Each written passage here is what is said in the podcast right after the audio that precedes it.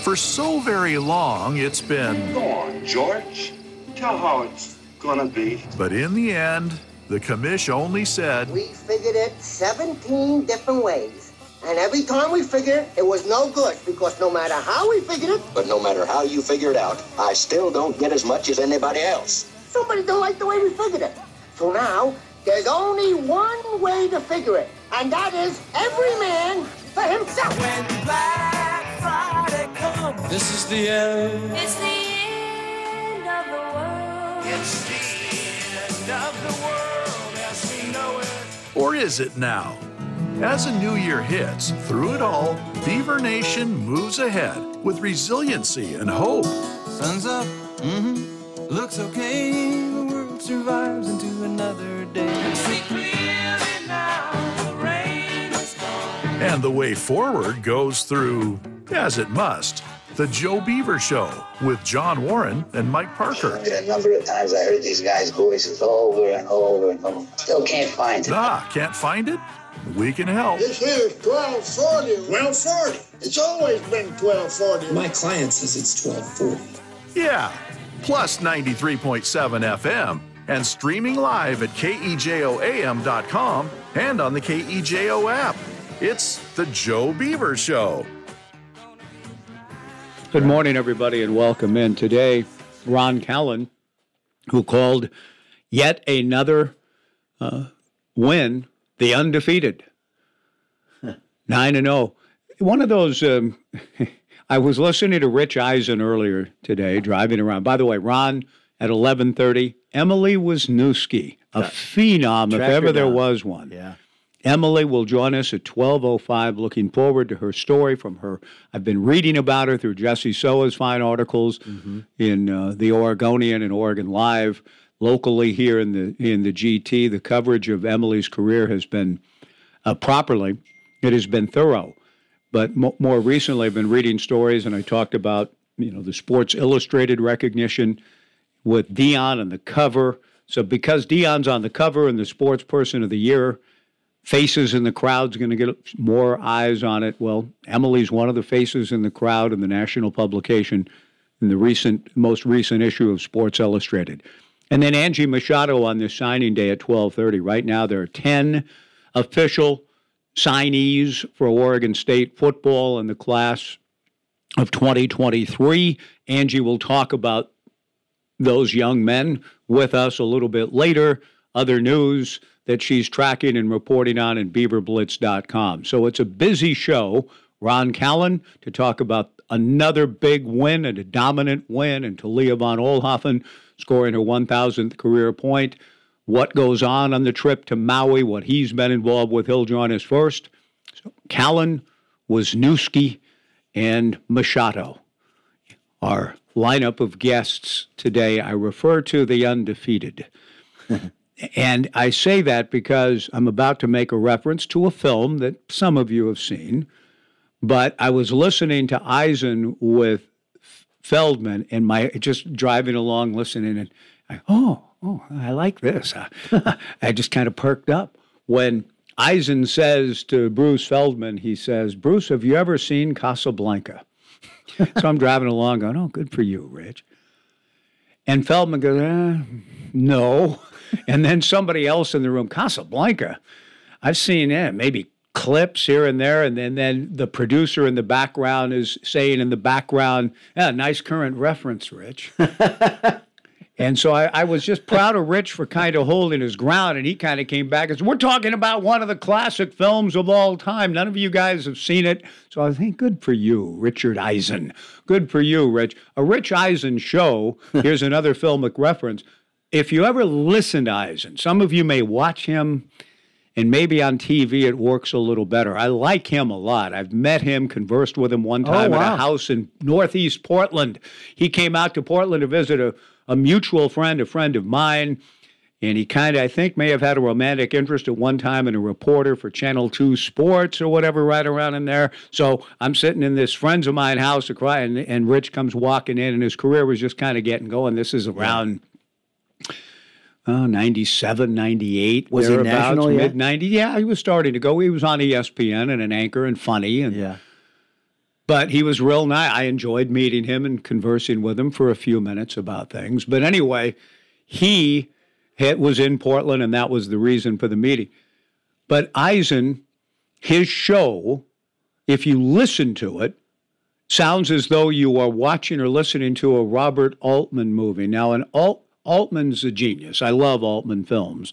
But when you watch an Altman film, he kind of puts the camera over here, and then people come and go within the the frame or the shot, Mm-hmm. and they're talking, and different people are talking at once, and you really have to lock in and kind of because the camera is almost it's barely there sometimes, but Mm-hmm. you have people moving about.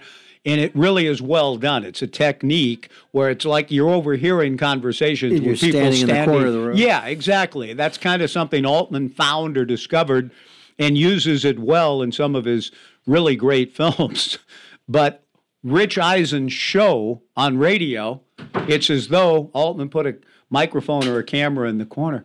I I hear four or five people talking at once sometimes while trying to listen to it on the radio. So that's amusing to me on a certain level. Now, I'm serious. It's, it'd be like Doug and TJ or Yeah. Big Scotty walking in here right now, and we're all just talking. well, I went back and they told me, and then you start talking. I mean, that's the Rich Eisen show on radio. Now, maybe on television you kind of see and you, Yeah, a little different, Yeah. yeah. But today, with Feldman and then his other people, Bruce Feldman was a guest. He asked Feldman if he'd ever seen Casablanca. No.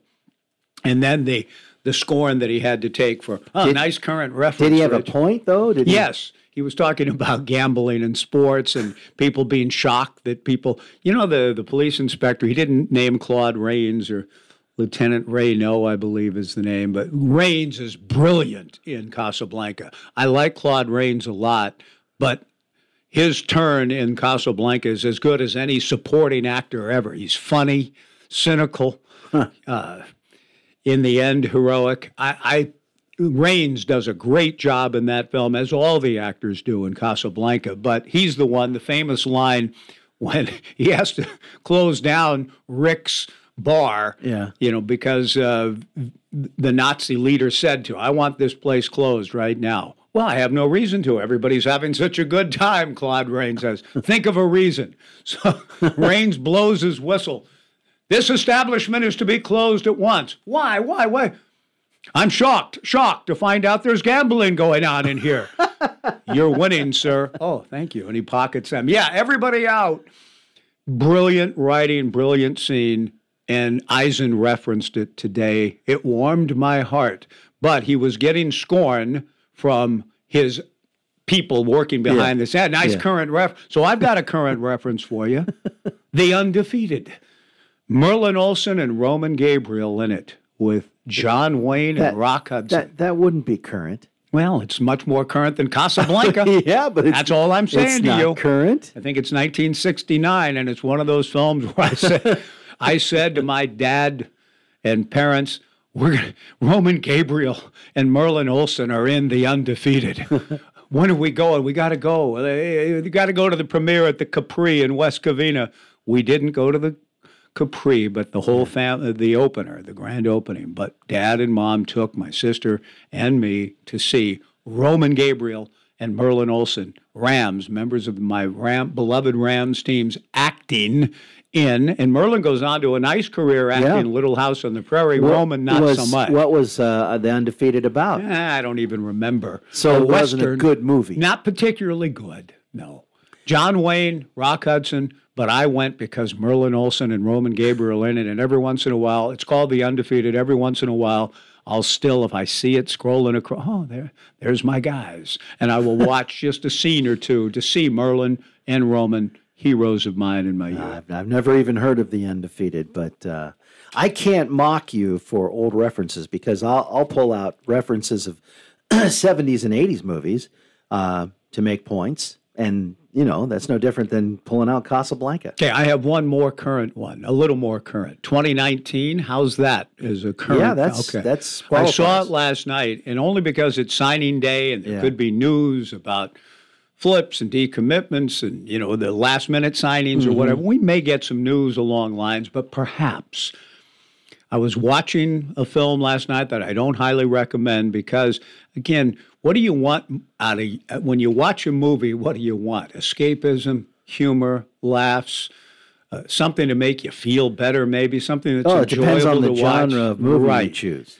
I'm about to mention the name of a film that if you're looking for for laughter and hilarity and, and feeling good, do not watch the film I'm about to mention. Even though it has one of the great actors, I think, of our modern times in Jake Gyllenhaal, or Gillen, whatever, however you is it Gillen or Gillen? I don't Gillen, know. like Gillen. Jake Gyllenhaal. I've never seen a more browbeat guy play the tortured soul than him with his eyes and I mean he's great. He's a great actor, Jake Gyllenhaal. The movie is called Wildlife, set in Montana, and there's a moment in time in it where it's the only time I've ever heard. And by the way, I don't recommend it. A very depressing, well acted story, but depressing beyond comprehension to me, anyway. Uh-huh. Yeah. So Gyllenhaal and Hall and Carey Mulligan, who's from The Great Gatsby, the modern version of it anyway. Anyway, they're sitting there at the table with their son, their 15 year old, and they're talking about what he's going to do in college. "Oh, I want to go where you went to school, mom and dad. I want to go to Washington State. And I thought, you know what? There's How a many- line. Yeah, how many times There's a line. in the history of movies has that been uttered? I, I, I'm saying to you once, there. Yeah. That's it. Yeah, but we'll capture that for the Right. I, I will use it because the mom comes back with, you know, when we get into our love and our solidarity and, Yeah. you know, we're the Pac-2 and just the two of us and we can make it if we try. and, Right. Uh, you know, uh, with a little luck, we can make this just you make this whole darn thing work out. Yeah, yeah. There's, I'm, I'm building a, in my mind and open for next year. We've got some ideas. Uh, you, we, you and I've talked yeah. about. We're going to find a way, but we're still going to be ultimately competitive with the with our brother.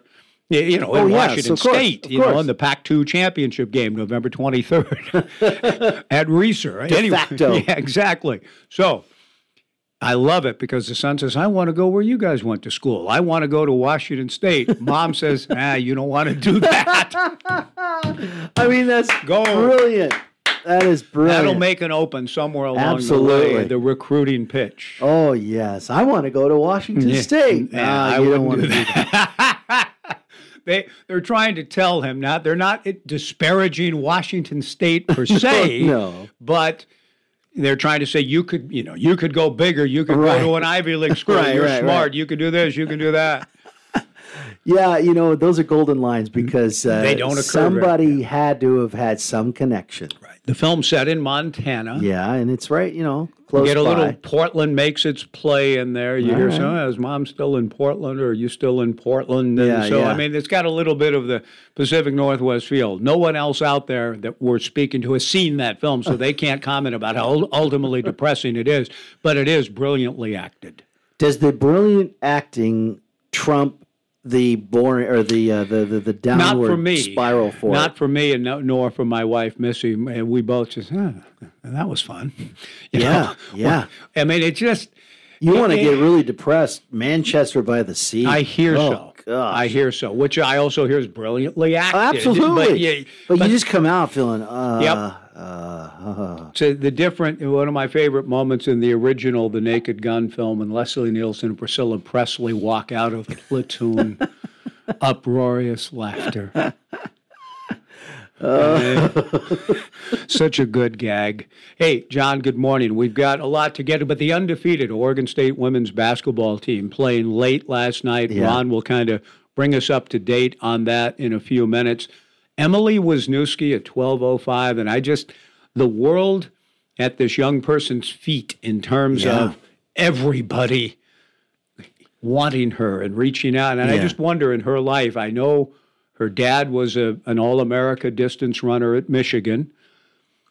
Uh, great articles by Jesse Soa about Emily's journey and the, the incredible records that she set and the career she's having. This junior at Crescent Valley High School is a national story. Uh, just finished third nationally at Glendoveer, finished second in the Nike Outdoor nationally last year, setting a sophomore record in the 5,000 at the Nike Outdoor June or this past summer, early June, I believe. So she's just setting record after record and eclipsing records and yeah, by 20, 23 seconds. I mean, just shattering records.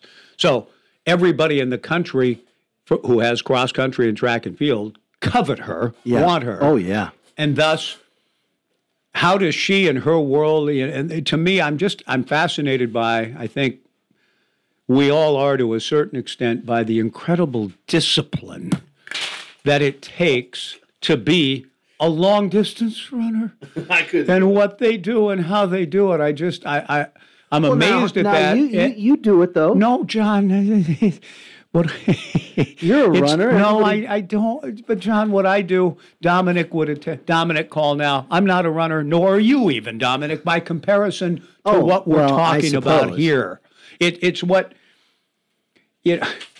You know, it's a little bit like uh, somebody. You know, yeah, I, I kind of play around with uh, with the violin. You know, oh, okay, well, but you're and she's a virtuoso. Yes, exactly. Well, I mean, for times, yes. And, and so I, yeah, but but the commitment and the discipline and the ability to get to where she is fascinates me. But it also makes me wonder. Therefore, the ability to be that disciplined, I would assume then, it carries itself over into the ability to compartmentalize when it comes to every letter and call and text. Well, and- that could be. you know what I mean? How, how does she, does she have people that are helping her sift all of that out? Does she herself do it and kind of manage where she wants to take her visits? And, you know, dad says, and according to one of Jesse's articles, Mike Wisniewski, uh, she'll go on her own visits, except maybe to the old alma mater. He might go with her to Michigan just for old time's sake when that visit inevitably comes. But I'm just curious to hear from her how she's kind of dealing with all of that. Because again, that is, you know, she lives a life with which I'm not familiar. Very few of us are familiar when everybody, well, you can, we want you. Yeah. We want you. We want you. And how that, I mean, there's got to be, a, I would hope, an element of, eh, it's pretty cool, everybody, and but also an element of some pressure involved in that, I would Yeah, think, a because, little bit too. Because you don't like to let people down. There's a lot of these kids that are just such sweet kids. I, I mean, I, I would feel the same way. It's like I don't, I don't want to have to tell them no because they're telling you nice things and they want you, but it, ultimately you're going to have to tell somebody no. So I don't think Everybody but one. Yeah, and I don't think there's any way to avoid that. Yeah. If you want to utilize however many, I don't know how many uh, trips that a, a cross country runner gets. Football gets what five, I think. Well, I think that's true for all student athletes. I don't know if the number changes in Five terms of trips? visits. Angie, Angie could enlighten us Yeah, about that. yeah, that would be something she would about other sports. But you, you know, you would it, you if you're doing your due diligence and you want to spread it out, unless you're just such a fan that you want to go somewhere and you just want to go there. But you take five trips and they, you know, wine and dine you, and then you got to tell them no. And you have unofficial visits off the charts, though, too. Yeah, Where if you can I've- I drive think to them. official visits and then a As many as you want to go to. unofficials. which is why we have said for years, which is why places like Texas and LA and Florida have advantages. In Los Angeles, all those athletes, all those athletes can just on their own drive to the to the uh, the Rose Bowl or drive to the Coliseum. True. And see USC and UCLA and all those four and five star athletes. Uh, unofficial visits. Speaking of four and five and three and stars, Mm-hmm. today is signing day. The best part, not just the Casablanca stuff, but really enjoyable conversation, which we'll sum up here in a moment. About a year from now, Feldman and Eisen both said, look, people don't know what's coming. We'll talk about that after a quick break before we hit Ron Callan. We'll take another before we uh, go to Maui and visit with Ron. So that's the lay of the land today. Ron coming up in a few minutes, Emily Wisniewski and Angie Machado. Thanks for joining us on the Joe Beaver Show. Just a quick thought before we break again and come back with Ron from Maui. The Feldman Eisen conversation, I kind of jumped in in the middle of it, but Feldman, the outstanding writer for The Athletic, he's been a guest on this show. He's a great writer. He, Did we have Bruce yeah, Feldman? on? Bruce has been on. He's tremendous. Does a great job.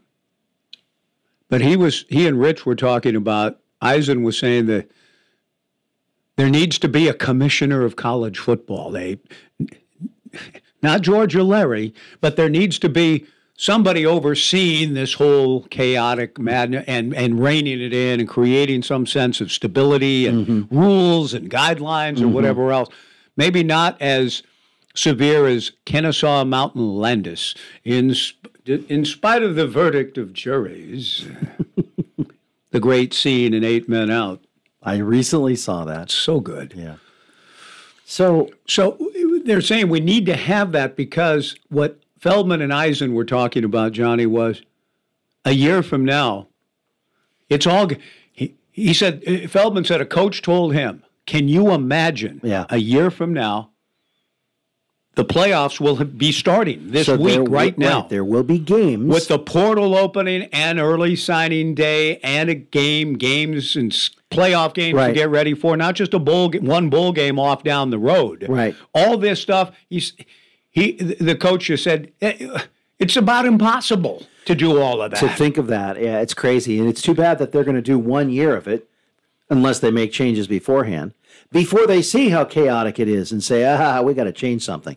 But who's going to get together and say we have to change something because that would be done now? That's the that's the great question that Eisen and Feldman asked exactly that. How mm-hmm. can how can everybody get on a similar page when everybody is, as our open says, everyone, every man for himself, right. trying to right. carve out the best possible deal for them, their league, their program, their team? It's the world we live in when some sort of there's no oversight coming right together, now. right? And, and they said Chip Kelly ought to be the guy because well, yeah. his ideas are good and sound. And then they talked about Greg Sankey and they talked about Jim Phillips and they talked about Kevin Warren, I think, the guy who yeah, left the Big yeah. Ten. To, but he said there's got maybe somebody who can take this in hand because next year will prove, I think, that this is not sustainable. Right. A year from now, right. trying to do all of these things at the same time the playoff, the portal, Bowl and games, signing day, period, yeah.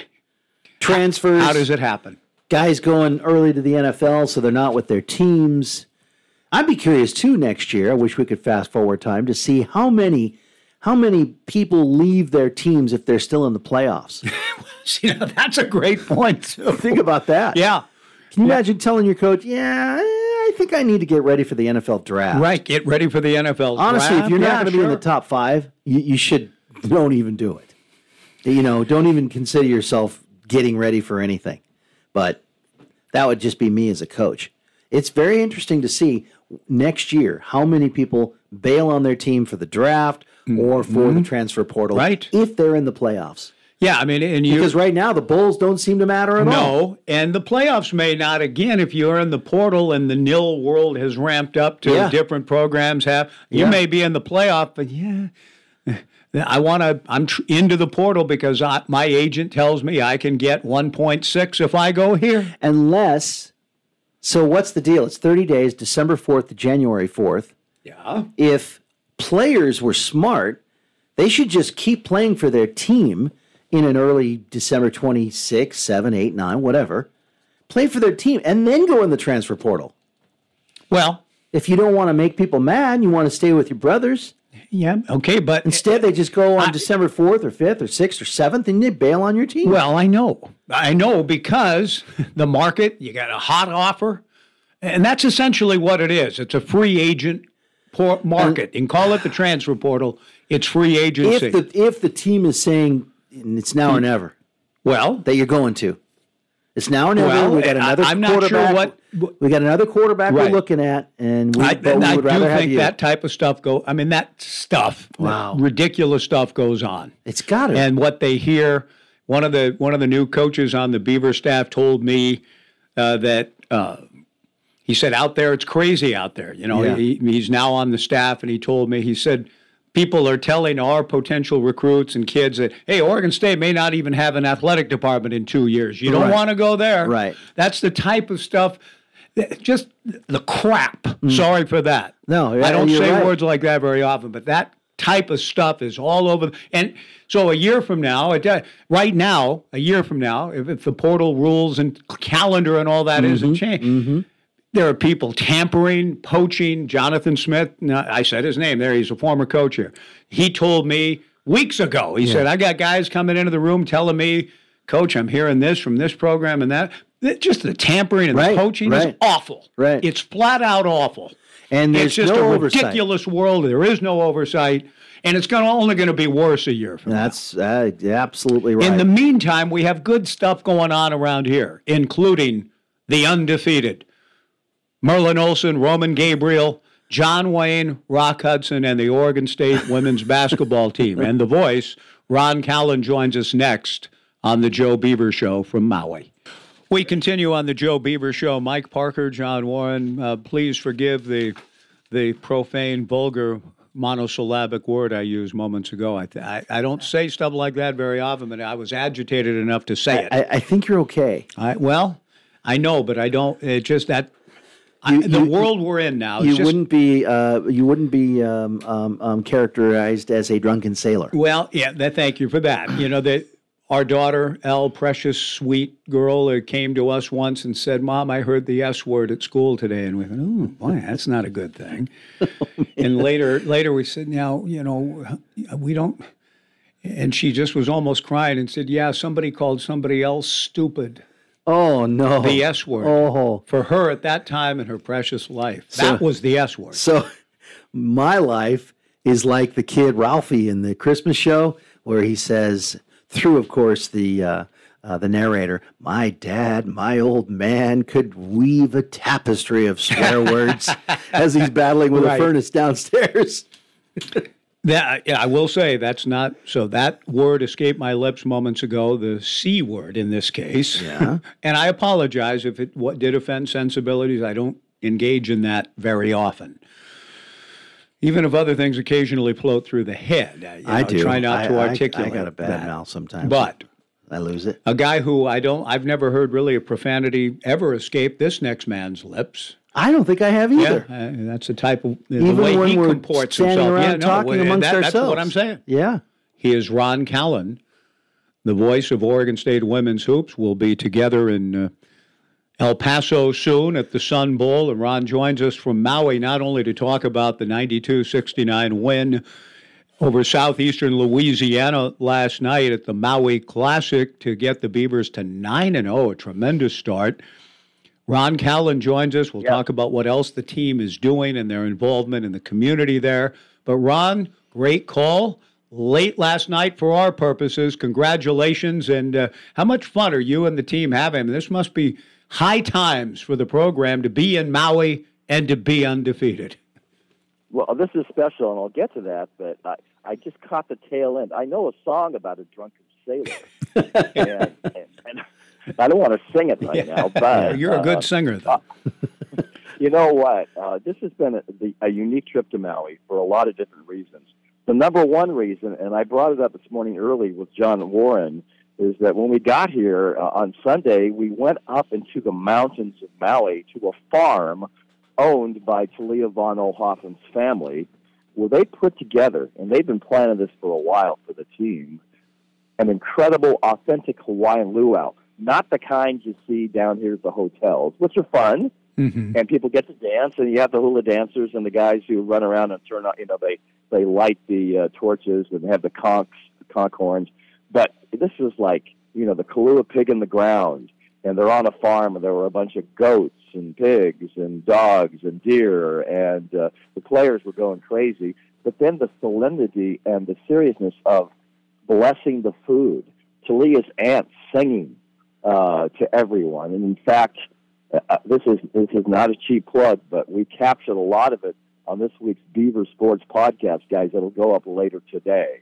Uh, it was unique, and uh, her mother was um, Tondi. I don't know if you know much about Talia's mother, Tondi Redden von Oelhoffen. She went to Kamayakan High School, guys, and she was such a great athlete. She was offered scholarships in four different sports Whoa. coming out of high school. And she wound up playing basketball at the University of Hawaii. And so she's a hoopster, and you know she's so proud of her daughter who's fought through. You know she, you know they canceled the high school tournament her senior year, so he actually came to she actually came to Oregon State early, and uh, got got a little jump start on being a college basketball player. She's healthy this year. Last night, 15 points, eight rebounds, six assists. She's been consistently like that in the last few games. As her confidence you know, just reemerges because she is this team leader of this Oregon State Beavers team. And last night, of course, well, I guess it was second quarter, she got her ninth point, which gave her, uh, you know, an invitation into the thousand point club at Mhm. Oregon State, which you know that's that always says you know that she's that you're not only around a while, but you're pretty productive. Yeah, that was a, during a seven point run for her on that big run. What was it, 24 to 2 that brought the team back after being down 10 4 to uh, Southeast Yeah. Louisiana? Uh, Ron, Ron Callan joining us here on the Joe Beaver Show. So it, it, it seems like someone different in the three or four will step up and be the leading scorer every game. It's not always Raegan Beers, although this time it was with 19, Talia with 18. But uh, this is a very balanced team, isn't it? You're, it's a deep team too. Yeah. And you know, all through this non-conference season, Scott's been experimenting with different quintets. Which ones are going to be the most productive? Which players are going to be most consistent? Which players, you know, just know how to bang the boards because their rebounding percentage, you know, compared to the opponents is so much better, and their assist to basket ratio is really good this year. So yeah, AJ Marotte, she was, you know, she was on a mission last night. There was some kid that apparently was at the school they went to that said, "Hey, I saw you. You said you could shoot really well. Prove it." this kid, yeah, was like about nine years old. Wow. and so she she said, "Man, that gave me some extra incentive." So she hit three three, and she was, you know, but she's a good shooter. Yeah. Anyway, Yeah. at the same time, there was a girl who last year met her at a school. And this shows you the importance of being a mentor and an example, you know, um, uh, to these kids over here on the islands who never see college basketball, not at that level especially, Right. and uh, maybe have never met a college basketball player. This girl, about nine, came up to her and said, "I met you last year, and you are such. It's such an honor to to have met you and to watch you play." And so that that brought a tear to AJ's eye. Wow. And so it's not just about winning basketball games over here. This tournament is different than others, guys. As Scott Rueck said at the opening ceremonies, you go to a tournament in, let's say, the Bahamas, or you're, you know, we- we've been to Puerto Vallarta, Vancouver. You go and you play the games. Very few people there, but you go have a good time. Here, like we had a packed house last night, Hmm. and it was, of course, it, there was there was no cost for the tickets, but they're raising money for you know wildfire relief, and so uh, it was really the first event they've had on Maui featuring uh, basketball teams from the states, and because the men were forced to go to Honolulu this year because the Lahaina Civic Center did not burn down, but it, apparently the electronics were fried. So that's a pretty extensive uh, refit. And so they played in Honolulu. So right here on Maui at this private school, which was the only place available because the Kihei Community Center in Lahaina, they are basically shelters and relief locations still hmm. because there are thousands of people who are houseless. A lot of them live, living in hotels still, and you know it's it's not over. But if you know Derick Sebastian, who you may know who I'm talking about, is the ukulele master who's played the national anthem for uh, so many games over here for us. But he's also played the national anthem, Mike, at Dodger Stadium. Mm-hmm. He's played before Laker games, Cleveland Cavalier games, Diamondbacks, Giants. And this summer, you know, I had one contact with the Mariners, and I called him and I sent him a video of Derek, and so he played at the Mariners game this year, and so he he is he's just in love with the Beavers, and he actually on our podcast this week, and it's on Twitter. He sings a song for Beaver Nation guys, or he plays a song because it's it's ukulele, but yeah, he is like the uh, Les Paul, or, you know, or who else can I say? You you think about the best guitar players. He may be one of the top five world's best, as he says, ukulele Mhm. players. Wow. Ron, there's a lot going on there that's really cool and, and just great stuff that you're sharing with us. Wanted, wanted to get back to several things you just touched on in Yeah. that answer. Ron Callan joining us. One is Talia's aunt, you're saying that's where the luau took place on Sunday night? Yes. Okay, now is At the that well yeah. well out of the city? You say up in the hills and all those animals you described. Is that just the kind of place that Talia's aunt has? It is a kind of a, a, a rural type setting with those creatures you were talking about? Yeah, you know, it's not a big house, like a three bedroom, you know, two bathroom home, but it's on a big piece of property, Mm-hmm. and it's in a part of uh, Maui. I, I would say from the hotels down here was almost an hour drive Mm. and it was up in the hills and it, it, there's you know the, the lots are really big and they laid out this whole area where they dug a hole and they put the, the, the pig in there and it cooked all day long and then they, they went and shredded up the, the, the kalua pork. I mean, it was a process. And, and, and there is music. They do play music, but uh, the blessing was really special to me because, you know, they, the people, the, the, the islanders, you know, the Hawaiians respect nature and want to pay homage to nature for giving them so much, you know, and that's nice to, to see that in person firsthand, right? You see it on TV shows and stuff, to see it firsthand. Mhm. And, and that was a, it was almost solemn, but at the same time, once people started eating, it was, you know, it was a celebration Sure. and, and they were thrilled to have the team there. And the team was like, just, this is un- unbelievable. Yeah. It's a day they will never forget, guys. Absolutely. What a great experience. Now, have you seen firsthand, speaking of seeing things and experiencing something firsthand, the devastation from the wildfires? I mean, are you are you a witness to that where you're staying? Can you see the effects of it? You know, it's about 20 miles from here. Okay. And, you know, it's just not on the itinerary. Mhm. I think one side says, well, do you want to go be a gawker? You know, Right. But the other Yeah. thing is, is that the, the ash still has toxic materials in the heart of Lahaina Hmm. that they're, they're cleaning up and they're working on it, but it's not there yet. But uh, Derick Sebastian, he, he goes through the whole day of the fire on the podcast with me. And Wow. it is it is uh, you know it, it's not happy-go-lucky conversation because he knew many people Mm-hmm. who were impacted severely by the fire right so uh, it, it's tough but at the same time i mean you're sitting here where we are right now we're in the lobby of uh, the hotel where we're staying right uh, in Kihei, and you wouldn't you wouldn't know there was a fire hmm Okay. Hey, and the Yeah. final thing, Ron, from me and John, we've got a lot of things you've just touched on. The podcast just sounds like absolutely gold. You know, you always do a great job on them, but, but the features you're talking about, we look forward to, to hearing that. But the the uh, you mentioned the schools and the kid. You, you told me Yeah. you're a good shooter. What what did that entail this year? What what did uh, the players get to do in terms of interacting with, with kids? Where and, and how exactly? Well, you know, one of the greatest players on the Beavers, not as a basketball player. I mean, she's a great player, but Raegan Beers is crazy about kids. She wants to be an elementary school teacher someday. And so she's there, and it's like she's in her element. She's playing four square with the kids. AJ gets out and plays uh, pickup hoops. Uh, there are question and answer sessions with fifth graders, and they're asking questions way out in the blue. One of the fifth graders asked uh, uh, Adlee, uh, Blacklock, and Raegan, Jordan or LeBron? that kind of stuff, Yeah. you know.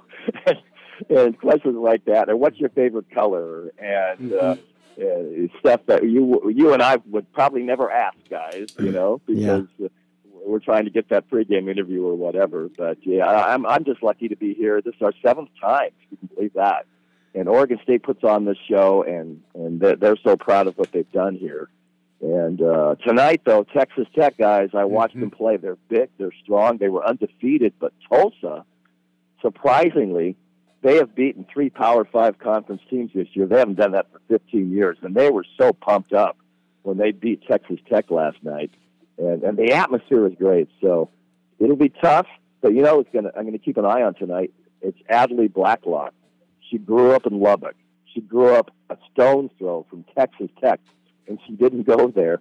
She said, "I wanted to get out of Lubbock. I want to see the world." so, because Lubbock, I, I was there when I did for two years. You know, I did University of Portland men's hoops before I came on with the Beavs, and we went to Lubbock for a tournament with Bobby Knight was the coach there because I was doing Hmm. the play-by-play for the men.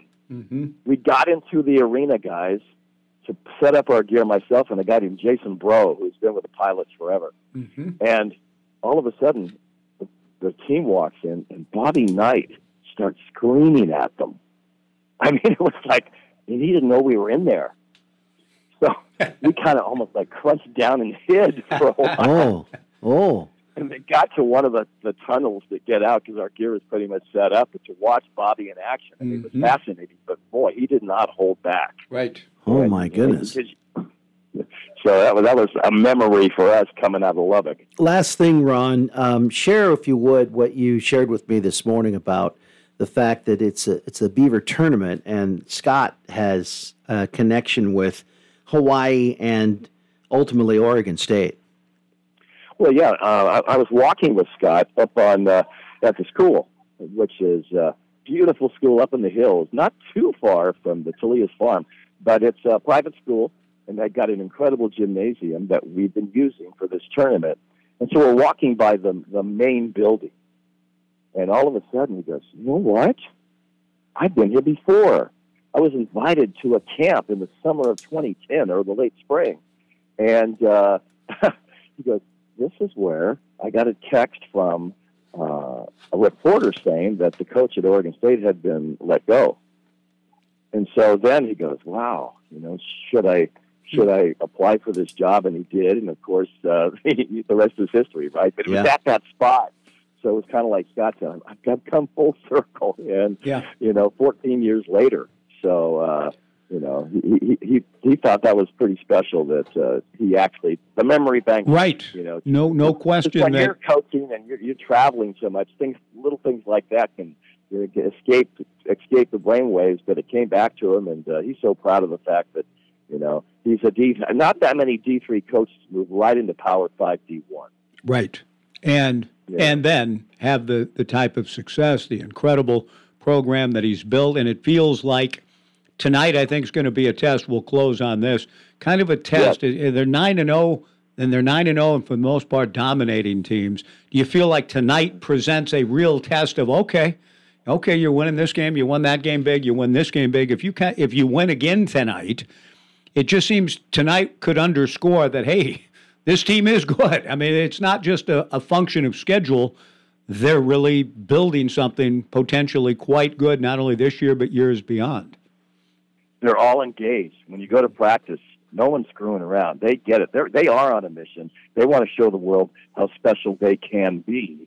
Will that continue tonight? I mean, Texas Tech has a couple of bigs who are strong.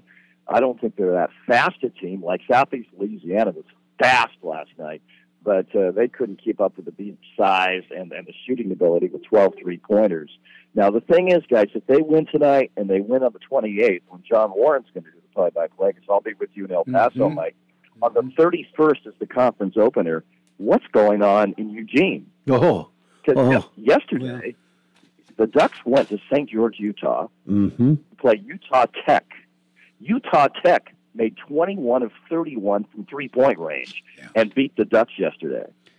Yeah, I saw that uh, 92 86, and uh, John has in his notes that he used this morning on the KLOO Morning Update a lot of triple double in and, and you rarely editorialize when you're doing stories, but John, you put it in your copy this morning in an embarrassing 92 86 loss to Utah Tech. He wrote that word. Yeah, it's your choice Well, of yeah, word. yeah. And what I should have saved it for when Oregon lost by 31 to the Portland Pilots this year.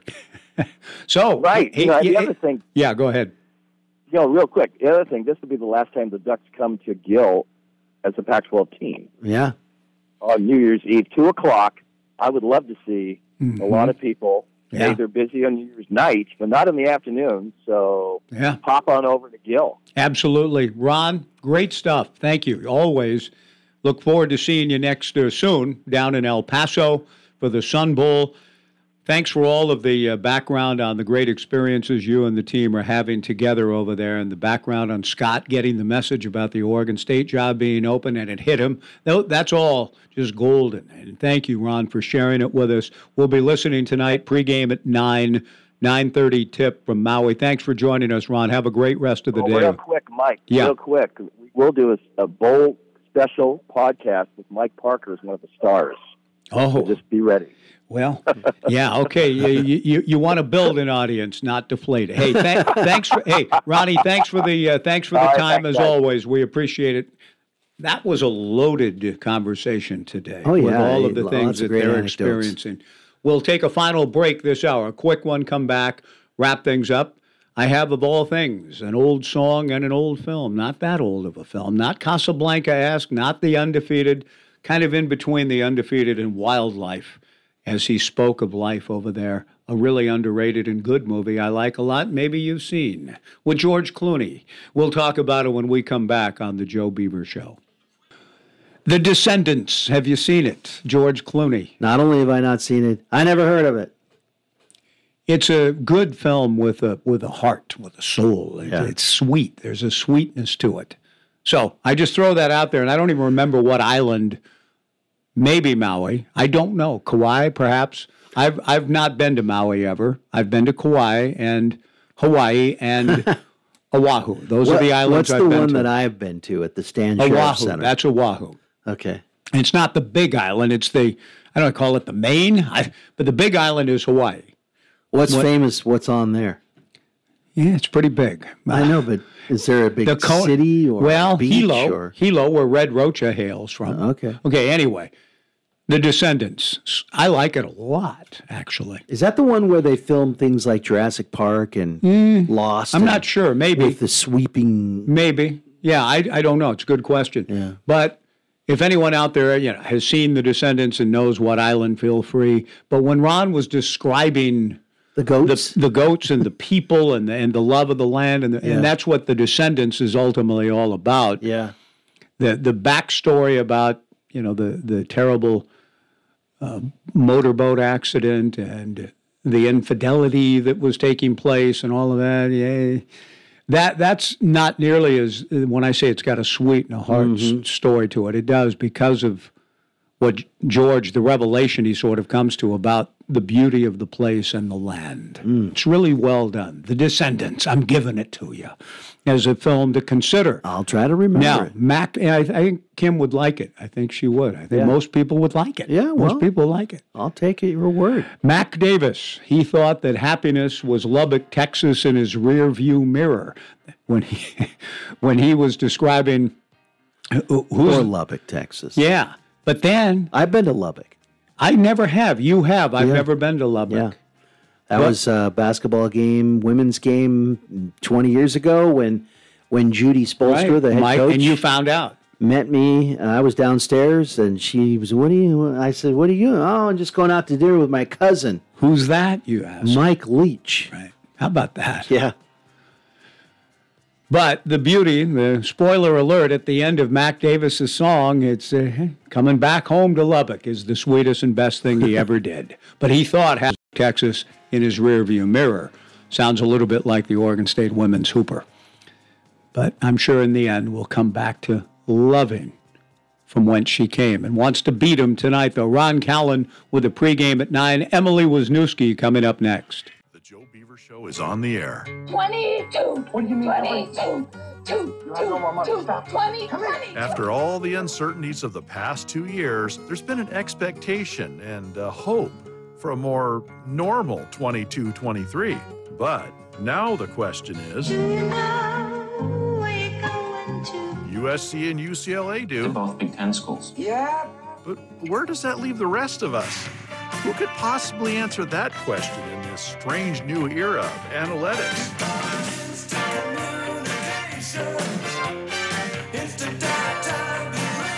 Mad transfers. How did it get here?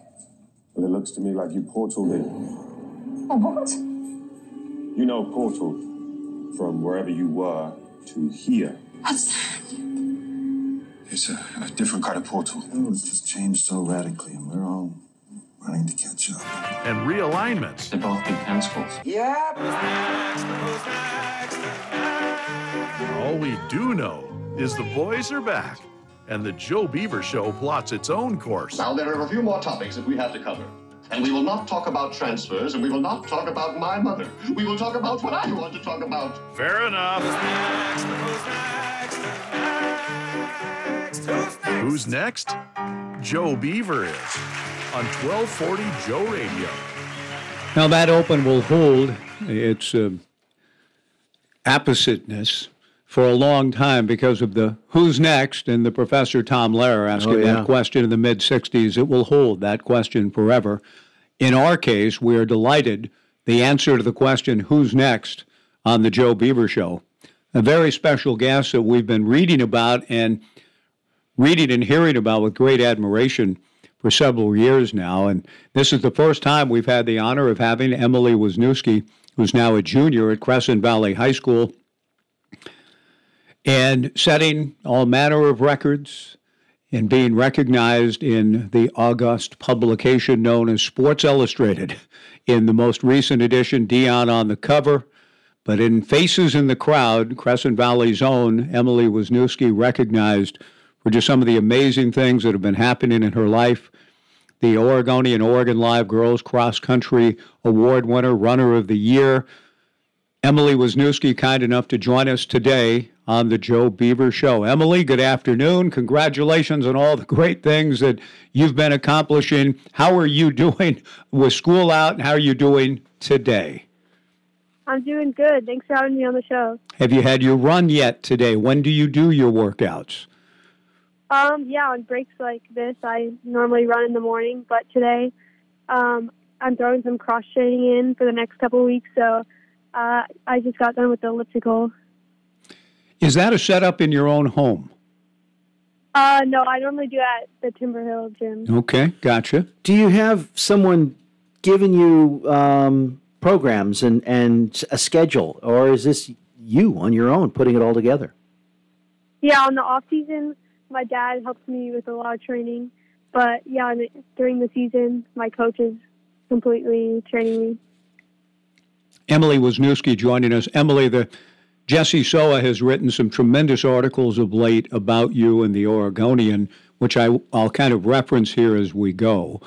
But one of the things that Jesse refers to your father, Mike, who was an All America distance runner at Michigan, said that you, yeah, you, you, are a student. You're, you're kind of a student of the sport, but some of these things, the lifting, doing things, you know, we're focusing on hip mobility, core strengthening, plyometrics, jump training. I don't know what jump training is exactly, but have you kind of John asked you if, if you if you've been given a program, have you been kind of finding your own way in some of these training methods? Yeah, definitely. Just like incorporating like uh, different kind of workouts into my schedule to like help my fitness and uh, yeah, my dad helps me come up with some of those. So I think it's been helpful with especially in the off season for like training. So what is jump training? What does that mean? Um, I think he's more referring to like stairs and like uh, like box jumps or like more like uh, plyometrics into mm-hmm. like sprints. Okay, Emily, the, your own entrance into the, the high level of, of running that you are competing in and excelling in it sounds as though, I mean, I love sort of the story. It's not that long ago in your life. It may feel like it to you. To us, it isn't. But as a third grader, about kind of when the running bug began to hit you, your mom, Lauren, was running on the Chip Ross trails, and you once asked her, Mom, can I go along with you? I mean, how did, is that kind of the beginnings of it? Tell us a little bit how it began there and then evolved into what you're doing now. Yeah, so I was playing soccer. Uh, that was my main sport. And then, yeah, I wanted to join my mom for a run, and I I enjoyed it, so I continued joining her. And then it helped me, yeah, get to another level and get better. And then eventually, I joined track and field in middle school, and that's when I started competing and really enjoying it the most. Do you have a deep competitive nature when you look at times? Are you just rabid about breaking those times and and breaking all these records that you have, or uh, or not so much? Um, yeah, I think looking at times and if they're achievable, I think that's um, like motivating to go for. But yeah, otherwise, um, I think yeah, I'm motivated by a lot of different things. Emily Wisniewski, a junior at Crescent Valley High School, joining us. You can read about her in Faces in the Crowd in Sports Illustrated. Amongst all of the attention, Emily, well deserved, in the articles and stories about you. I don't know if you know how cool it is to be in Faces in the Crowd for, for a lot, maybe even your folks, and I'm older than them, but that's always been kind of a special me, Sports Illustrated and Faces in the Crowd. I always go there to see, hey, is there somebody there I might know? do you understand if your parents indicated to you or anybody else just kind of how cool that is? Yeah, I've heard about it like a couple of times, but I didn't really know how cool it was until my parents talked about it recently and were telling me all about it. Good. When you were young and you were just starting to to get involved in track and field, was there a point in which your your track and field coach, or specifically long distance, was uh, overly excited over your potential, knowing you, what you could do more than you knew what you could do? Did you get that sense that that uh, the coaches are like, okay, all right, let's let's do this? Yeah, I think I got that a little bit from like my middle school and high school coach. They're yeah, always really motivating and like they help push me and like realize like what I'm capable of doing. Now, with that, and as a, as a junior, I don't I don't know the rules, but how much are you getting hounded by recruits by or by recruiters, and what you you know uh, has it already started? Letters. Yeah, I'm getting letters and like phone calls and stuff. Right now, I'm really just like keeping my options open, and yeah, I have some visits planned out over the next couple months. So yeah, I'm really just exploring right now. Yeah, what we were wondering here on the show in the first hour if this, the rules are the same for each sport. Football, you get five. How many visits do you get? Um, I think yeah, it used to be a limit of five, but now it's unlimited. Oh, unlimited? Unlimited as far as them paying the bill, because it used to be five where they pay for it, or unlimited if you got yourself to their school. Yeah, unlimited, and then yeah, each school pays for one official visit for you. Wow. Okay, and then. Um, does it bother you? Does it bother you to hear from all these people and, and they want something from you? Are you able to kind of put that aside, or does that weigh on you? Uh, I think it can be um, a little bit like overwhelming, but overall, it's like really exciting just talking to these schools and like knowing that one of them could be where I'm like spending the next couple of years of my life. So, in that case, it's really exciting. Emily Wisniewski, our guest on the Joe Beaver Show. Emily, you, you the articles that I've referred to from Jesse, in, in both of them that I've read recently, you have had to, in a sense, listen to your father, Mike, your mom, Lauren, and in hearing their wisdom and counsel saying, honey or sweetheart, you need every once in a while you need to take a day off. you know, you you just want to train and train and train every day, I'm sure, and d- taking days off didn't come naturally to you. So tell us how you've kind of worked all of that out and and you're heeding what they're saying. How does that look in your life? Yeah, I, I've had to come to realize that taking a day off is like good for you, and that every athlete really needs to take a break at some point, especially knowing that, um, yeah, every year I only get like two weeks of no running like between seasons. So, yeah, you got to really take advantage of that and know that's helpful. So Sundays is your day. Do you find have you found a good place, a peaceful place on the Sundays when you're not running, or is it a little bit like, yeah, I'd really like to get out and go for a run right now? Yeah, I mean, a lot of times I'm like, oh, I really, especially if it's like awesome weather outside, I'm really mm-hmm. like, oh, I really want to go running right now. But um, yeah, I find other things to do, like hanging out with my friends and like um, just like finding other hobbies to do. It's interesting that the the art of running competitively, uh, whether it be on a track or cross country, is is more than just your body and how fast it can go for how long of a distance of time. It's also dealing with groups, elbows, shoulders, when when to break, when to hold back. Are you in the process right now, being so young, where you're learning all of those strategies when it comes to other runners around you and the strategy of uh, holding back or or uh, or going for it? Um, are you like referring to like working on form at all? Form, all kinds of things. I know that if you're cross country, generally you're going to be by yourself, especially when you're ahead of the group. But there are strategies, aren't there? More than just go go run as fast and as long as you can.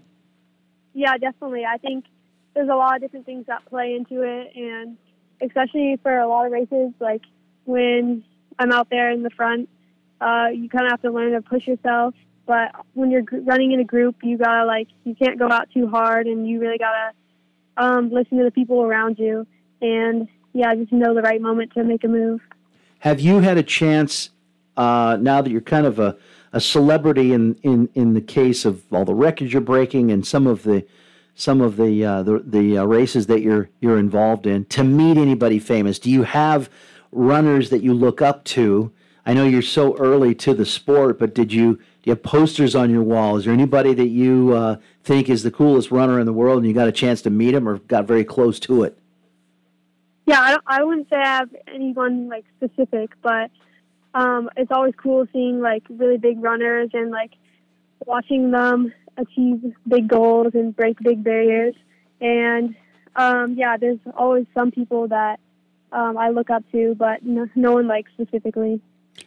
Emily, do you have? Um, has there been a moment or a race that gave you the most satisfaction? I mean, I read about some of the marks that you've set and the championships and the records that you're shattering. Has there been a special one for you? Uh, the Nike, uh, the the the 5K at the Nike Outdoor Nationals, perhaps, where you had an incredible time uh, in the 5K. I'm just wondering if that or another moment stands out. Yeah, I've really enjoyed that race, the Nike Outdoor Nationals 5K.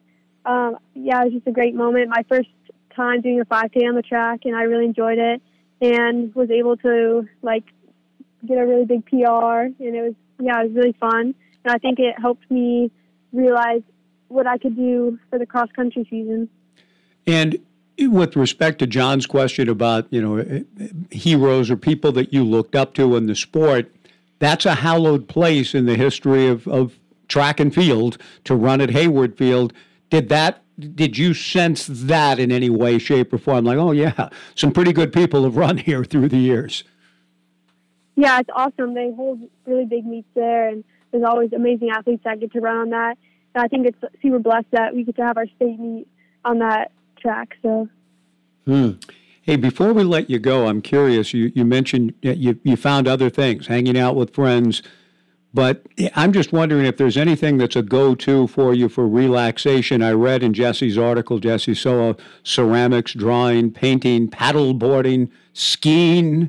I mean, you know, I mean, do you find do you have, actually have the time and interest in some of these things?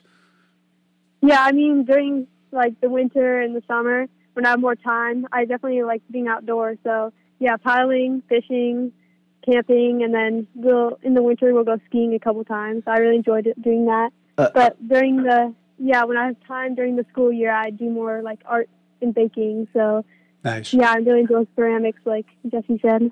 Now, as long as 40 years ago, when I was in high school, if we did any other sport, we were outlawed by our coaches. You cannot go skiing in the wintertime.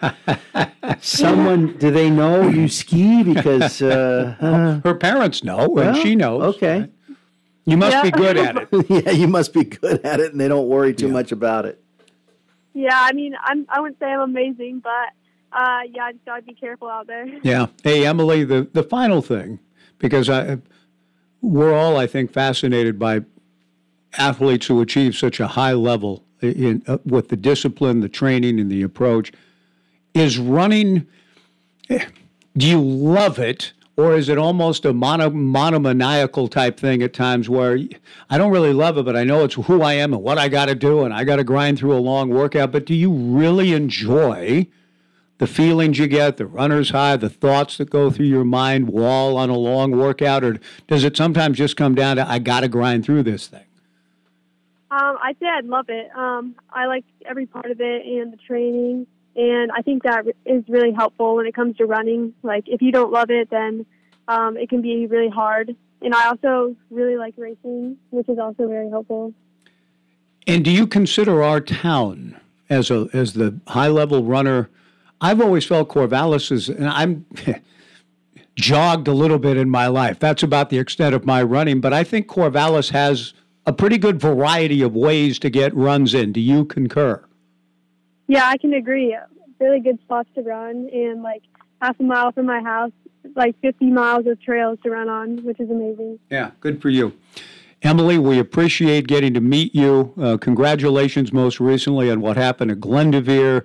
All of the uh, the great accomplishments, the Rose City Championship noted in Sports Illustrated, 13.7 seconds off the previous mark, and then a 17.05.85k third consecutive 5A state title. eclipsing the previous meet record by 21 seconds. I mean, it's just unbelievable what you've been accomplishing, but I can tell you're doing so with a sense of gratefulness and humility through it all too. Is it does that sense of grounding come from your family, your folks, your your brother, your siblings? They kind of, hey, you're you're just a part of the family first and foremost. Yeah, I think yeah, definitely my family and my best friend are really big supporters of mine, and they're always there, no matter the day, good day or bad day. So I'm really glad to have them. Emily, thank you for the time. Yeah, Congratulations on everything. We'll be continuing to follow you. We appreciate you making time for the Joe Beaver Show, and we'll uh, we'll stay in touch. Thanks for joining us today, Emily. We appreciate it. Thank you. Thanks for having me. Thank you, Emily Wisniewski. What a sweet kid. No doubt. She just, uh, you know, she's just a runner. Yeah. And and is better than she probably. Well, I won't say realizes, but she's very humble. Very humble, and it's it's it's all about running. Most runners are, I I find, really humble, and they just love the sport. They just love it's it. a different kind of yeah. It's a different kind of world. I would like to know from a runner, though, or a coach, or someone in Mhm. the know, Louis. Louis, I would like to know what's the difference between talent. What what is talent? So in basketball, talent is wow, you just picked up a ball and you're a really good shooter, or any other sport, there's skills that are not normal to what the human body does and what everybody does in real life. You just do it really well. But what's a runner's talent? Because running is just running. We all run. Now, some people run with duck feet, like myself, or some people run very smoothly. How? What does it mean when they say, "Oh, that runner has talent"? Well, it's a good question, and I, I do. It's a very good question because I think that's almost at the heart of Without Limits, the Prefontaine Uh-huh. story, which I. It's been a long time since I've watched it. It's Great a good movie. film, really good. Donald Sutherland is Yeah. Bowerman and Billy Crudup plays uh, Prefontaine. Prefontaine. But I think that they get into almost a philosophical argument about talent versus will. Well- I'm just going to outwork everybody. Well, right, right, and and Bow, Bowerman's really well- Strategy. really well Yeah. played, by the way, by Donald Right. Sutherland. It was about strategy and Steve, you can't just go out. Yeah. And y- y- you've got to strategize this, Bill. I got to be out in front. yeah, says I'm sorry, Bill, Yeah. but I'm going to run until I can't run anymore. It's it's it's well done, and from what you're getting at and driving at with this incredible sport, the prime the primary sport of all is, you know, the two thousand year old man.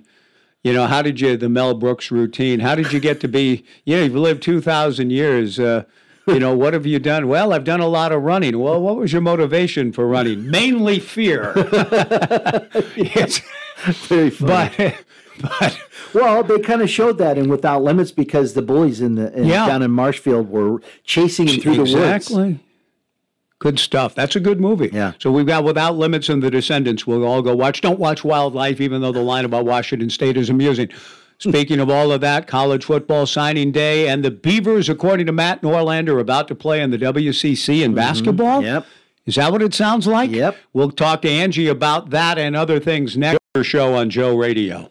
All right, so here's what we've got as far as this uh, Dennis Dodd and what's his name, Matt Lor- Norlander. Yeah, go back to the beginning. Matt Norlander, CBS uh, Sports.com, CBSSports.com. The opening opening uh, salvo here is the latest bend to conference realignment has popped in in the Pacific Northwest. Oregon State and Washington State are in line to join the West Coast Conference as affiliate members and play league games, with the exception of football and baseball, against West Coast Conference schools for the next two years.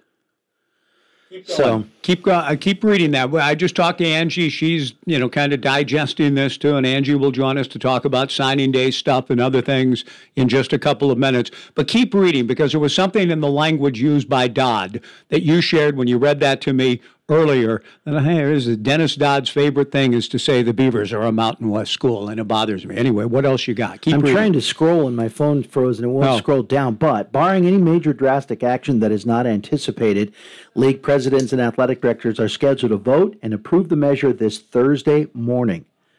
For men's and women's basketball, this means the nine school West Coast Conference would enlarge to 11 teams for the next two seasons, increasing the conference's appeal and scheduling power in the process. In football, Oregon State and Washington State already have separate agreements in place for 24 with the Mountain West. The West Coast Conference does not have football. Industry speculation over the past two months centered around the idea that OSU and Washington State would follow football's lead and eventually link with the Mountain West in all sports, but logistical and ongoing legal concerns have combined to make a move in basketball and non revenue sports difficult at this time, the source said. In becoming de facto West Coast Conference members from July of 24 through June of 26, Oregon State and Wazoo will uh, he wrote it out, Wazoo, will also compete for regular season and postseason West Coast Conference titles. That means they're eligible for automatic qualifier status for NCAA championship events, most notably basketball's NCAA tournament. Quote, they will be eligible for AQ status and will play under the West Coast Conference flag, one source said. Their games will count uh, in the standings, and in basketball, the league schedule will inflate from 16 games to 18 or 20, a source said. Tweaks to the WCC tournament format are also coming. The financial payouts for NCAA tournament units have not been disclosed. Those units earned for each tournament victory are based on an average monetary value of a league's annual tournament success. Because of Gonzaga's influence on the league, the West Coast Conference's arrangement differs from most. This uh, this is I've never seen this word before, Michael. Bifurcated. Bifurcation, bifurcated. Yeah, uh, it's a. I once read a sentence saying the moiety of the bifurcation reveals that. Uh, okay, well, moiety of the bifurcation. This but, bifurcated mm-hmm. conference move right. by OSU and Wazoo is believed to be unprecedented in college sports history. Then again, so is the collapse of a 108 year old league. The deal was quietly negotiated in the past few weeks by WCC Commissioner Stu Jackson, the former Oregon player yeah. and uh, pro- coach of the New York who Knicks. has a lifelong basketball background and was hired away from the Big East in April after nine years with that league. The news is the latest positive push for OSU and Washington State. The duo recently kept their grip on voting rights and financial control. Oregon State and Washington State are in a legal battle, blah, blah, blah. We mm-hmm. already know that. The outgoing Pac 12 schools had been working through the courts. Okay, da, da, da. Oregon and Washington State were in effect hung out dry. With scheduling arrangements now in time for the near future, OSU and Washington State can continue to determine how to potentially salvage the Pac 12 as a league. So they'll be in the West Coast Conference with for them two seasons for two in basketball, seasons. according now, to this what was report. interesting was uh, football does its own thing. We already know and that. Baseball. But baseball. Right. Now, what's the story on I, baseball? I guess we're going to find that out, and I, I'll, I hope to make a call or two. I know a peop, some people within the baseball program. I, I I think I still know who they are, and we'll try to get a feel for that. There may there the Big West I hear, I've heard down, you know, could be a better, a quote unquote better baseball league to be involved with. So maybe there'll be an announcement down the road about that. Oregon State or playing a quasi independent schedule? I don't know. Okay, well, they, they go on to yeah. write it's a two season bridge gap before the next college football playoff TV contract can begin in 26. What happens with OSU Wazoo beyond the spring of 26 is foggy. Sources told CBS Sports the Mountain West would have interest in a long term partnership with the two as full members once everything legal and financial is sorted out in the months, years to come with the fallout of the Pac 12. As it stands in football for 24, the schools won't be eligible for the Mountain West Championship game. Unlike basketball and other sports, they will essentially be as independent. We already know that. In baseball, Oregon State is a strong enough program it intends to play as an independent. Okay. In the near term, sources said with Washington State doing the same. Okay. That that sounds plausible to me. I had heard Big West thrown around.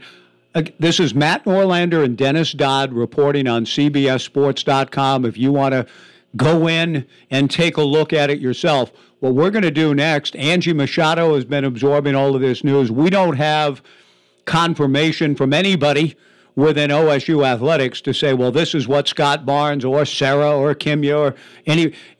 I, but they make the point, John. It sounds like this official announcement, according to this story, would be tomorrow, Thursday. Yeah, that's right. That's tomorrow. Uh, the vote on it was tomorrow by the president. Now, if it's all true, and if you have any initial reaction via the University Honda text line 497 5356, I like it if this indeed is what you found, the West Coast Conference is a good basketball conference, and Gonzaga is a national power. Yeah. I mean, that's a great landing spot for a couple of years while you rebuild your own brand to build the Pac-2 into whatever the Pac is going to be down the road. And I still believe that's the long term outcome not just a slide into the Mountain West in two years. Well, I don't building I, back out. Yeah, I don't. I don't like the part where they say the what. The, and I Yeah. get, I get it. It's really the Mountain West Conference speaking for themselves, saying, "Yeah, we'd be interested Yes. in a partnership." Yes. What I would like to see written in there is something along the lines of, "But the Pac-12 said we're not interested. No, don't even right, come and after they can't. us." They can't. They're working with. They have an alliance, Right, A right. two-year agreement. They're not going to say, "Well, in the end, we're not going to have. Right. we're not going to be in that." but league." we want to hear that. I know, but I, I do think Dodd, who right away, Dodd said Oregon State's about to join the Mountain West. Yeah. I mean that was just they've moved off of that just cold hard language into a much deeper dive into Oregon State and Washington State's situation, and if that's all true, what they just wrote, that's good reporting on their part because it Mhm. sounds like they got it first. Right. But Angie Machado will have all of the reaction to it in the lodge and Beaver Blitz and talk about the signing day. A little bit going on in her world. She's in Corvallis getting ready for the Trent Bray media availability at 2 today to discuss the signing class, and she'll join us next to talk about that on the Joe Beaver Show on Joe Radio. Well, not much going on these days. Yeah. But everything that is going on is broken down in no better in depth way with analysis, reporting than Angie Machado's beaverblitz.com, which will have reporting and, and reaction to some news that, in fairness, I'm sure she'll acknowledge because Mhm. we're both just sort of hit during the course of the Joe Beaver Show today. CBSSports.com, Dennis Dodd, Matt Norlander have broken a story. Now, we're going to talk signing day stuff here in a moment with Angie as well, but our good friend and publisher of BeaverBlitz.com, part of the family 24 7 Sports. Angie joins us on the Joe Beaver Show. So, Angie, like the rest of us on this very busy, crazy time, this story comes in. First of all, do you think it's well? I mean, d- does it sound plausible, and what's your reaction to it? Yeah, no, I like, and I just got to Corvallis uh, Right. for Coach Bray's Trent uh, press conference. So yeah, you called, and I was just seeing the news itself. I had heard that things were in the works for other sports. Um, I, you know, I for ba- it's really it's big for basketball just because you know they don't offer Mountain or West Coast Conference does not have men's rowing, gymnastics, track and field, or wrestling. So there's some other sports there that are going to have to maybe cobble some things together. But I think for basketball, it's a it's a win um, because it's a good basketball conference. I could see some other, you know, baseball. It sounds like could be going independent um, and putting together a schedule. I, I think that won't be too difficult with with the Pac-12 or the old Pac. 10, I guess the the departing 10 will be looking for some out of conference games. So I don't think that is a, a huge worry. But you know, gymnastics, wrestling, um, I- uh, rowing. I, I think they're going to have to look maybe toward, you know, maybe some Big 12 scheduling and, and some things like that. Yeah. But initial reaction to the idea of Oregon State men's and women's hoops competing in the WCC as a bridge for the next couple of years, I mean, that's a pretty good landing spot Mm-hmm. for those programs, isn't it, Angie? Oh, absolutely. And honestly, I, I didn't. I, I was really fearing that we would see the, another Mountain West, um, and and frankly, that would just kind of keep creating this narrative, this false narrative that Oregon State and Washington Washington State are somehow destined for the Mountain West. So, Mm-hmm. um, I, I do think the the West Coast Conference is a is a perfect landing spot right now for for a two year span as as the two schools are trying to rebuild the pack to or figure out where where they end up. And Angie, in that respect, I'm glad you touched on that piece of it because Dennis Dodd has been among the many, but I think almost first and foremost early on. Well, Oregon State and Washington State will soon. It's an imminent move to join the Mountain West. It, it's ironic that it's CBSSports.com that breaks something that's kind of counter to that narrative. Yeah, yeah, absolutely. And um, you know, Dennis Dodd is very connected, but um, yeah, I, all this talk about you know that that's where Oregon State and Washington State are going to end up inevitably. I don't agree with. Yeah. So, um, you know, do because that would be like we've talked about, you know, for months now. That would be in essence a death sentence for Oregon State and Washington State. So, um, you know, do we see a world down the road where Oregon State and Washington State maybe can add some Mountain West schools to the Pac, the newly built Pac-10, Pac-12, whatever it happens to be? Absolutely. Um, but this whole narrative that the two are just going to dissolve into the night and, and join the Mountain Mm-hmm. West is, is a false narrative. Okay. Angie, last thing on this, and we'll turn attention to this thing called signing day that's going on. But how do you react to this type of thing? Are you, Jake Hedberg, others immediately getting something out on Blitz? If you haven't already, do you repost? I'm just wondering from how you go about your business and then get reaction in the lodge from Beaver Nation. I mean, what happens now for you and Jake and the Beaver Blitz staff? Yeah, yeah. So Jake's actually at home up in West Linn, so he'll probably. So Dennis Dodd, we are, you know, twenty four seven is our parent company, and we are actually a CBS affiliate. So you know, Dennis Dodd, and and that is part of the CBS family of, of sports. So we will. We have actually already posted it in the lodge, so there's Okay. already a ton of discussion going on there. Um, yes, some story will go up, whether it's a press release. Um, this isn't us needing maybe to recreate the wheel, but um, we will offer our insights into the lodge. So um, there will be posts in the lodge, but um, it has been a, a signing day centric, Yeah. and it's it hasn't been really a boring signing day either. So um, it's been a. I, I was actually going to plan on being home all day too, working kind of the back end, and then I decided I really needed to come down for for Bray's press conference. Um, so that's yeah. I jumped in the car today at like ten thirty and and made my way down to Corvallis. So I'm sitting in my car right now outside the Valley Center, um, working and, and getting ready for for another press conference. But um, yeah, we there's already, like I said, tons of reaction about this West Coast conference. Beaver fans in the lodge seem, you know, excited. I, I Hmm. think it is the the best choice or the best landing spot for especially men's and women's basketball for at least two years. It's it's a great conference for that sport. All right, so ten signees today. Is that the number that they were expecting? Yeah, there's been a couple. You know, um, there's. I'm, I'm pulling up my list because it's gotten really super convoluted. I don't know. I mean, if I say it's convoluted, I have a feeling you guys think it's convoluted because I follow this. Right. Um, because you have the transfer portal guys that are coming in. You have some JUCO transfers that would sign along with the preps. Um, it's been a wild, gosh, it's been about wild three and a half weeks here since the announcement Coach Smith was leaving um, to now trying watching the original commit class kind of move over toward Michigan State and now Oregon State, um, trying to add add their commits. But yeah, right now I'm showing yeah 10, 10 actual commits, um, but that's not taking into account um, some of the JUCO and the, the transfer guys. So with that, and I think I asked you this last time, so I'll ask it one more time. The prepsters and the JUCOs are rated one way, and then transfer portals are rated another. Like Oregon State is number whatever in the rankings of how they did. Is that correct? Preps and JUCOs Yes. one way, transfers another. Yes, absolutely. So right now, um, and this is based, this was, I guess, just updated.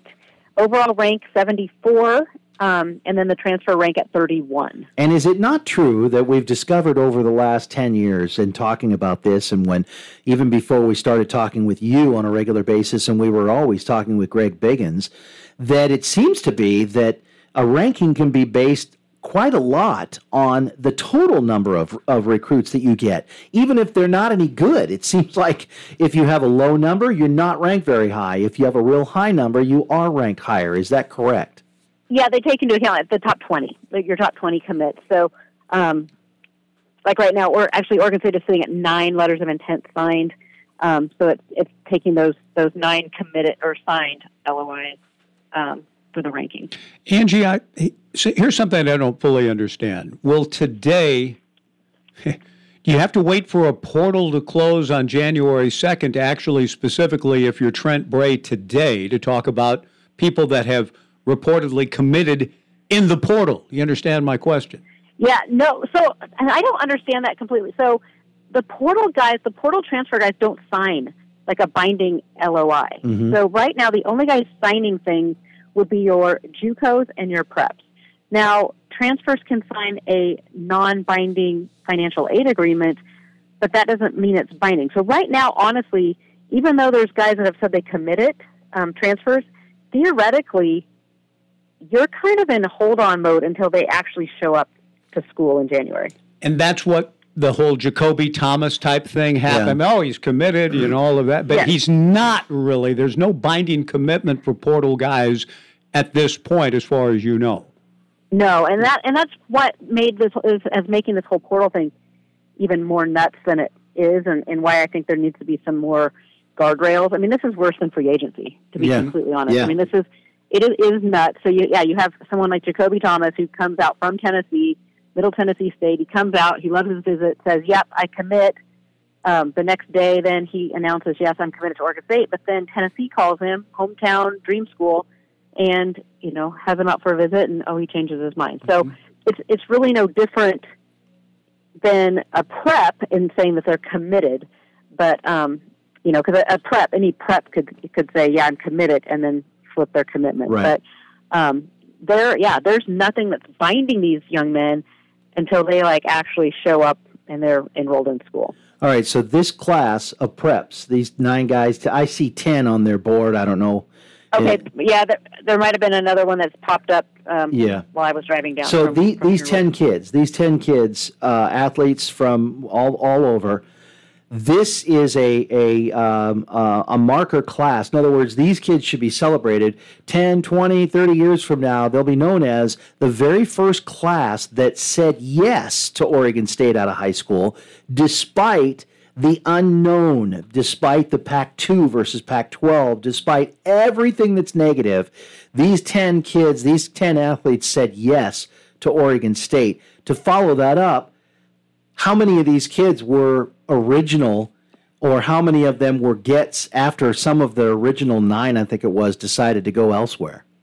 Yeah, no, that you're right. I mean, these these guys were, um, and and to, the job that that Coach Bray. I mean, think about this. It was three weeks ago today. Coach Bray was announced as head coach, so he's had to put together a staff and a recruiting class, or you know, start of a recruit, recruiting class. I mean, remember we still have February signing day and another portal window, but um, it's it's basically unreal when you lose the majority of your actual commit class that have been committed, and you lose a couple of your top players um, to the portal to, to get this kind of put together. So, you know, a couple guys I think you should highlight, though, especially because they have stuck with it. They were committed to the last step and they stayed committed. Would be um, cornerback Exodus Ayers. He's out of Okay. Proctor Academy in um, New Hampshire, originally from um, New Mexico. Mm-hmm. Dylan Sikorsky, an offensive lineman from Sumner, Washington. Dexter Foster, a linebacker from Central Catholic up in Portland. Um, and then also um, Malachi Durant. I don't know if he's actually signed yet, but we are expecting him, wide receiver from Graham Kapowsin. Yeah, he's not Graham, on the board. He's not on the board okay. yet. So there, there's three guys, and I know Eddie uh, Fruoff out of Prineville. He told me that he is actually waiting till February to sign, just because he wants to uh, talk with Coach Hinson a little more. Hmm. He's a he's an athlete, wide receiver, and then I haven't heard about Martin Connington, um, a punter out of Idaho, but um, those are a couple that were originally committed. But um, yeah, I mean, it's it's a those guys right there. I think um, really, you know, it's a hat tip to those guys. But um, a couple good stories. Cornell Hatcher is a is a running back out of Corona Centennial, one of the a powerhouse school down in in SoCal. Um, he he had 42 touchdowns this year. You guys, 42 um, as a running back, 5'11", 205 pounds, and his uncle is actually Armon Hatcher, um, Mhm. a, a former Beaver great back in the in the late 90s. Um, so you know, uh, Salahadin Al- Allah out of La Marque, Texas. Another, he's a running back. Another running back. He hits the hole really quick.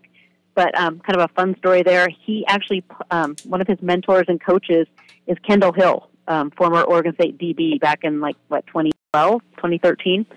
So um, yeah, some good stories there. And Angie, in saying all of that, I mean, even even when the Beavers were in a conference known as the Pac-10 or the Pac-12 back in those days, they always had to find diamonds in the rough in order to. And you used to say, I think you jokingly said, Cal's recruiting method was, let's see who Oregon State has offered, and then we'll go offer them because we know they do such a great job in evaluating people. The so this staff now challenged more than ever in these uncertain times. What do you make of the job they Trent on the fly these last three weeks? What they've been doing in this uh, recruiting world, and is it the same old methodology you see at work in terms of finding people with value? Yeah, no, that's that was a Coach Riley thing. Back when Coach Riley was was the coach here at Oregon State, that was a joke. I mean, it was you know Cal's going to just watch who Oregon State and Riley recruit and then offer those guys. Um, so no, I mean I do. I what this staff has done in such a short amount of time. I I think I've I've said this, and I don't know if I've said it on the air with you guys, but what Trent has done, you know, I, I know there's been some talk about the staff and you know maybe questioning just they don't have a ton of coaching, you know, pedigree necessarily, but goodness gracious, these guys are going to be tireless recruiters.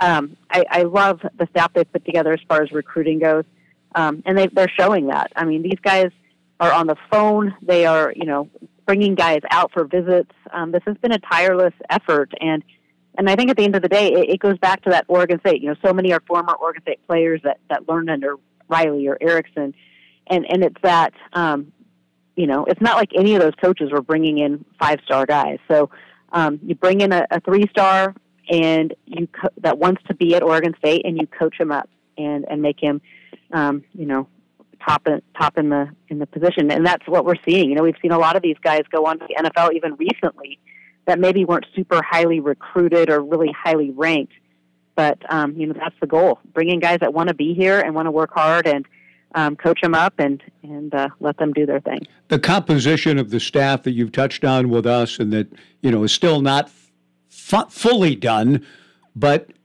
you've already touched on the relentless recruiting part of it. But do you also feel like it, you know, in the we'll see how the DC thing rolls out. That's not settled, but we hear one name that keeps coming up. The OC and Ryan Gunderson what do you make of, of, of those two key positions if, if it does indeed go to Keith at some point? That's what we keep reading and hearing. Those are two key positions. How do you feel about if it comes out that way with Keith and then Ryan, how that sets up? Yeah, I mean, I, I, I've laughed. I'm like, if this thing works out, this is a 30 for 30, like waiting to happen. How Oregon State kind of rebuilt themselves or you know kept things kept momentum going i guess when times got tough with a bunch of alumni so mm-hmm. you know mm-hmm. my sources do indicate keith heyward will be the defensive coordinator and um, it's it's just a contractual issue with his with the Las Vegas Raiders right now that is, is keeping him um, in Vegas. But you know Ryan Gunderson, there's been some talk. You know he's never been an OC before, but I think when you look at Trent Bray, never been a head coach mm-hmm. before, he needs to surround himself with people he trusts, and so he's been around Gunderson you know, at, at Nebraska, at Oregon State. Um, you know, he needs to be around guys that, I mean, they're, they're going to spend a lot of time together. So they need to trust each other, like each other, um, and know that they can work well together. So I, I see this group, you know, if you, like you look at those top three with Keith Heyward, Ryan Gunderson, and, and Trent Bray. I mean, here's three former Beavers. They know exactly what it's like to be here. I mean, Coach Smith used that shtick a lot about, you know, I've walked mm-hmm. those halls, I've sat mm-hmm. in those lecture halls. Well, here you got three of them right there too to to give you the same. You know, they've been here, they've done it, they've won big games here, and um, they want to be here. And I think that at the end of the day, they could have. They, they all had different jobs. They weren't. They weren't unemployed. They weren't. Um, you know, hurting for for work, and they've decided to step up and make this. You know, keep yeah. this place rolling. And um, I think Beaver Nation should be excited. The final thing then is keep the thing rolling. And the Beavers have had some really good on-field success in building. You know, it's it, and so to have certain things kind of pulled out and the change and the the upheaval and all of that we've all been dealing and wrestling with. Given all of that, all things considered, and all the messages that are in the ears of potential recruits and kids in the portal about Oregon State's dire future. You feel like this group of coaches is countering that in a really effective way, in your opinion, Angie? Absolutely. You know, there's there's so many things Oregon State's going up against right now. Whether it's the you know the negative recruiting. Um, you know, there's there's been questions of like, well, I mean, recruit or coaches are telling kids Oregon State's not going to have an athletic department. I mean, come on. I mean, we've heard a lot, but that might be over the top. yeah. Um, but but now they have to combat that with the NIL and and some of the mm-hmm. amounts of money being thrown at at these young athletes, and it, it it's absolutely mind blowing to yes. hear some of this stuff. So um, you know, at the end of the day, these coaches are are giving it their all. They're they're getting in some living rooms and um, you know making the pitch. So they're they're not going to get every one of them, but um, there's a classic. Like you said earlier, these are guys that want to be here, and um, I think Beaver Nation should just be excited and get behind them. Angie, we know you got a lot of work to do between now and Trent Bray's press availability. Glad you made the trip down. Always glad that you make time for us. And Beaver Blitz, the place to go for immediate reaction right now. Give yourself a, a Christmas gift and sign up and get in there and read about how your core, your heart and core audience is reacting to the latest news. Uh, That's a pitch for you, but I'm sure you would say amen to it. Oh yeah, absolutely. And and there's a special today, a signing day special. So Cool. Yeah, get yourself a Christmas gift. Thanks a lot, Angie. We'll see you later. Thanks, Thanks, for the time. We appreciate it. Angie Machado, our guest. Doc, are we down the stretch? We're staying straight up on the fan? Yeah, we only have two minutes. Okay. What a day. I know it's It's uh, impossible to keep up with. This has been the busiest, most happening Joe Beaver show season ever in twenty years. I 20 think years. so. I mean, the, the only other times we've had anything were coaching changes at other schools, and And, we've here- had our own Yeah, here right, when. Dennis. but not coaching changes at the same time you have NIL, at the same time you have portal, Right. and then oh, I think I'm going to go work out for the NFL draft, even though I'm probably not going to get drafted. Uh, And then this little matter of what your schedule going to be and what conference you're going to be Yeah, in in two years yeah. and who you're going to play in what sports. We've never had No. anything like this. No, it's been crazy, uh, fun uh, in in a weird way. Yes. you know, it's it's it's exciting in a in a, a weird way, but but um, I, I like this uh, this thought of the West Coast Conference for basketball. I do too. I don't wanna Just get initially to it. Just initially reacting to Yeah, it. yeah. I thought, oh, I like the sound of that. And baseball, I think I used the phrase quasi-independent, meaning, well, you're what? You're quasi. I mean, you're either full-on independent or you're not. It could be. That's at least, unless there's a big West aspect to it. Yeah, Yeah, uh, I, I- it's going to be interesting. You you do have a lot of schools that would want to play you because they need to fill in their their schedule. You can still go pretty much to ASU, Arizona, Well, because they have to travel so much. Right. Yeah. Why wouldn't they want to play some games against Oregon State? see if maybe, just maybe, uh, try to find out some things through. I need to know more. What's the word on the street, Johnny? Get get I rich. need to go to the um, I need to go to the omniscient shoeshine man and find out what's next. I wish there was one. Yeah, me too. But we, we got close to it with Angie today. Yeah. Johnny, we've got one more tomorrow, correct? That's it. Okay, see you tomorrow.